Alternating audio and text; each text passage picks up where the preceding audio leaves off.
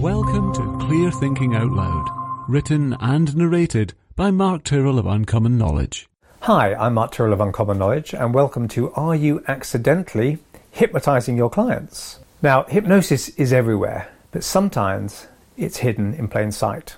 Now, many years ago, before I studied therapeutic hypnosis, I thought hypnosis was just something that happened when a stage performer clicked his fingers or a therapist prompted a client to close your eyes and relax.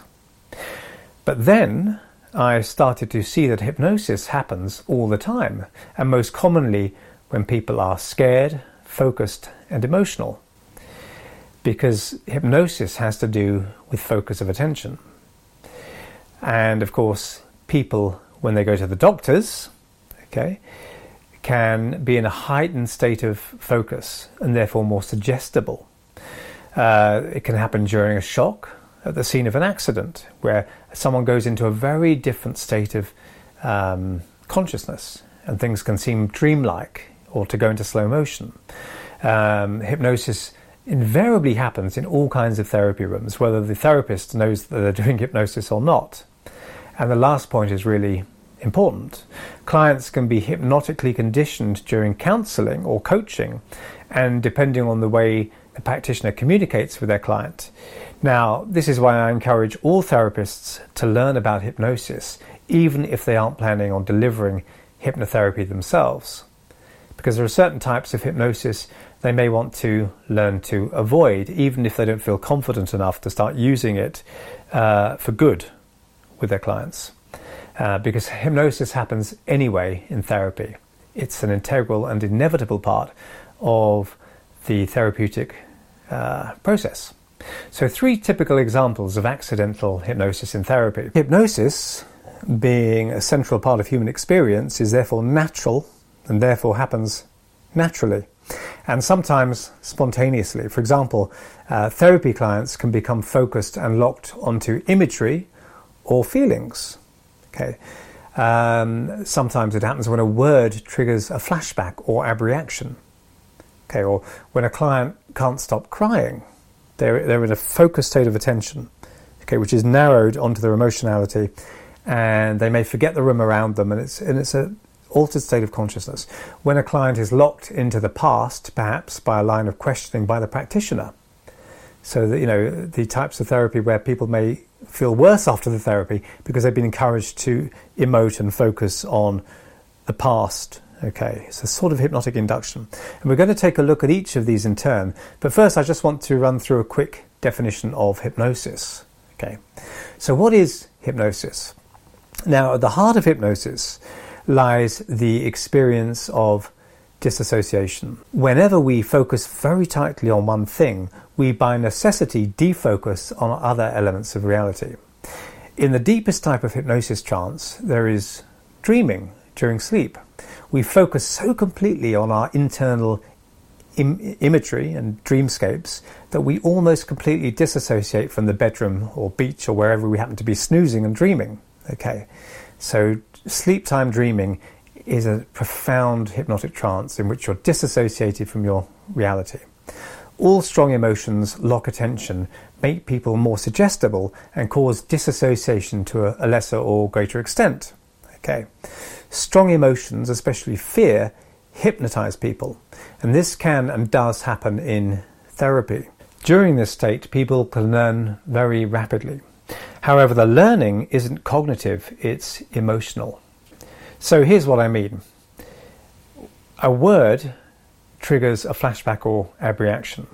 And we've seen this in, in, in clients where even hearing a word or seeing something will produce that. I've learned to tread carefully when discussing clients' traumatic experiences because abreactions and flashbacks are actually deep, open eyed hypnotic states triggered by natural post hypnotic suggestions.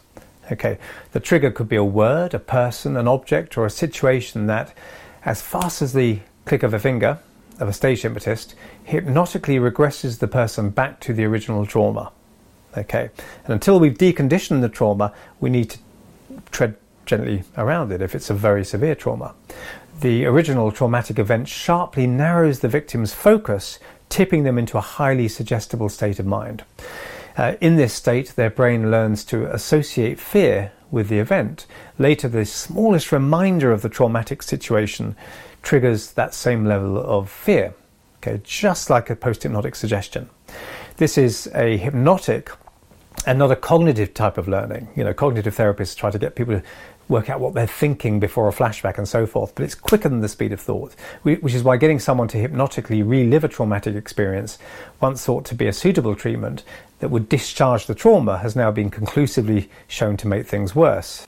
If a therapist does get a client to directly relive a terrible experience, then they're applying a negative hypnotic induction, which may be very harmful. So we should all be mindful that we don't accidentally trigger fear in a therapy session. Because it's not a good use of hypnosis, especially if the therapist doesn't fully understand the hypnotic nature of trauma or how to safely use hypnotic techniques to lift trauma comfortably. Example two when a client can't stop crying. Shedding a few tears can be a release for a client. But this isn't the same thing as not being able to stop crying. Okay. Remember, accidental hypnosis is a triggering of a state of disassociation. Just as dreaming at night is a profound disassociation from your environment. You forget about the house that you're in and everything else. During therapeutic hypnosis, we seek to deliberately engage the imagination, but this can also happen unintentionally when we become emotional. Unless clients are purely in the here and now while in the therapy room, focused on the furnishings and so on, then they'll naturally begin to split their awareness. And the splitting of awareness is a key feature of hypnosis. So they might start to forget the therapy room as, as you ask them questions about their childhood Okay, they're still aware they're in the, in the room, but they're focusing more on something else. The more powerfully they emote, the more suggestible they become within the limits of the type of trance that you've put them in through your questioning.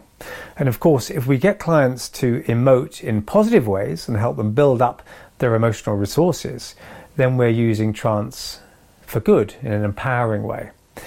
But a chemo patient can feel nauseous just revisiting the place they'd received chemotherapy.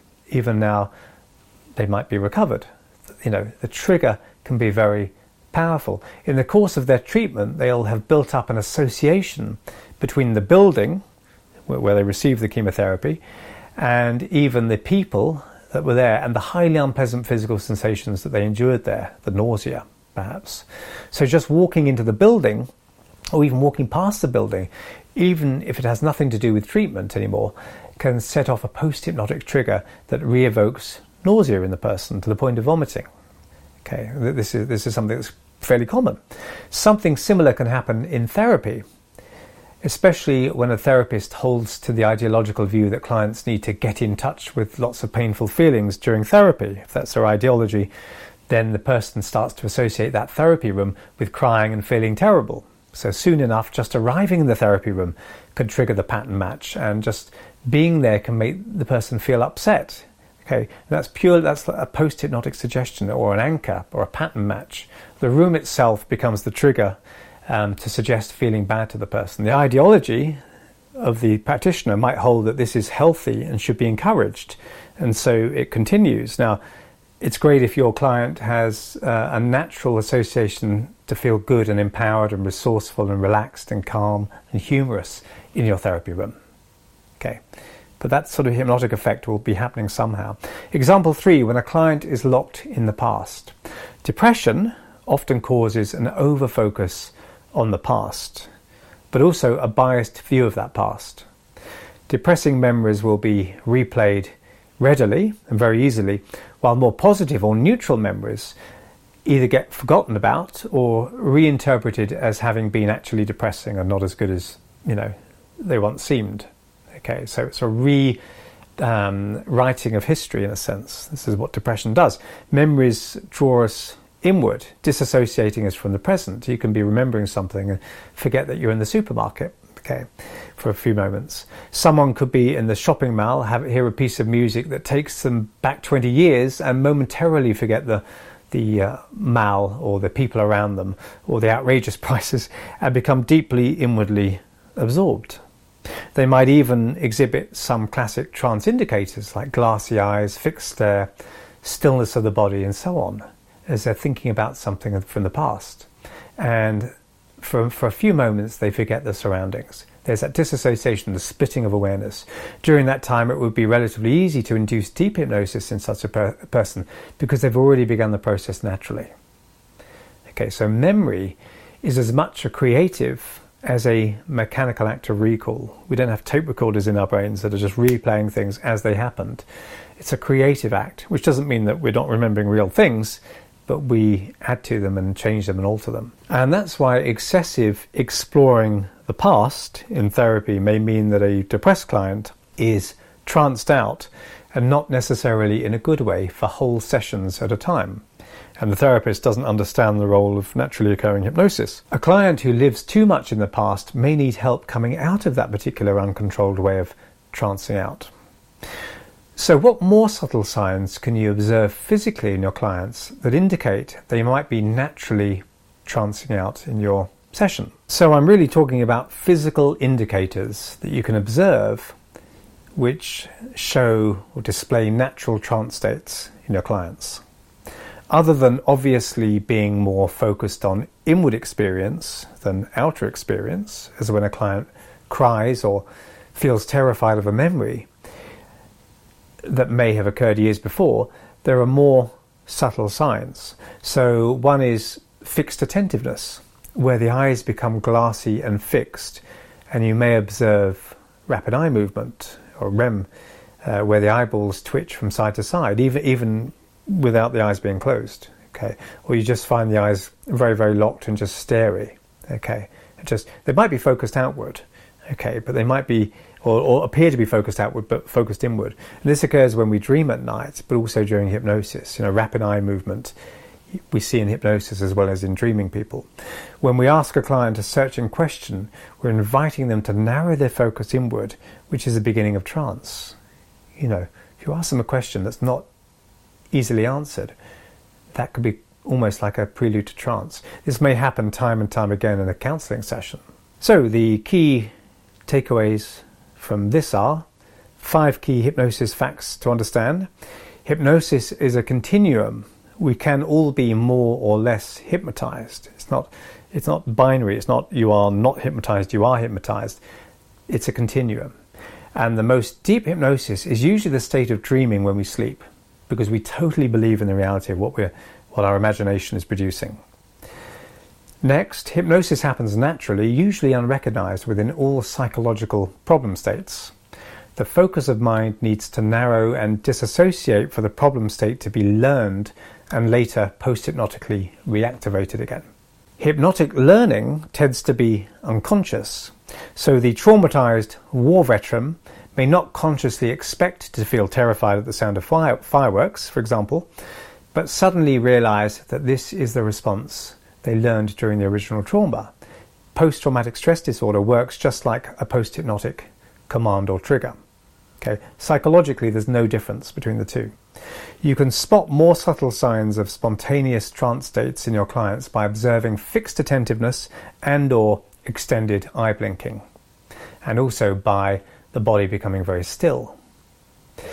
When we're educated in the therapeutic and directed use of trance states, we can use them to help our clients in all kinds of amazing and powerful ways.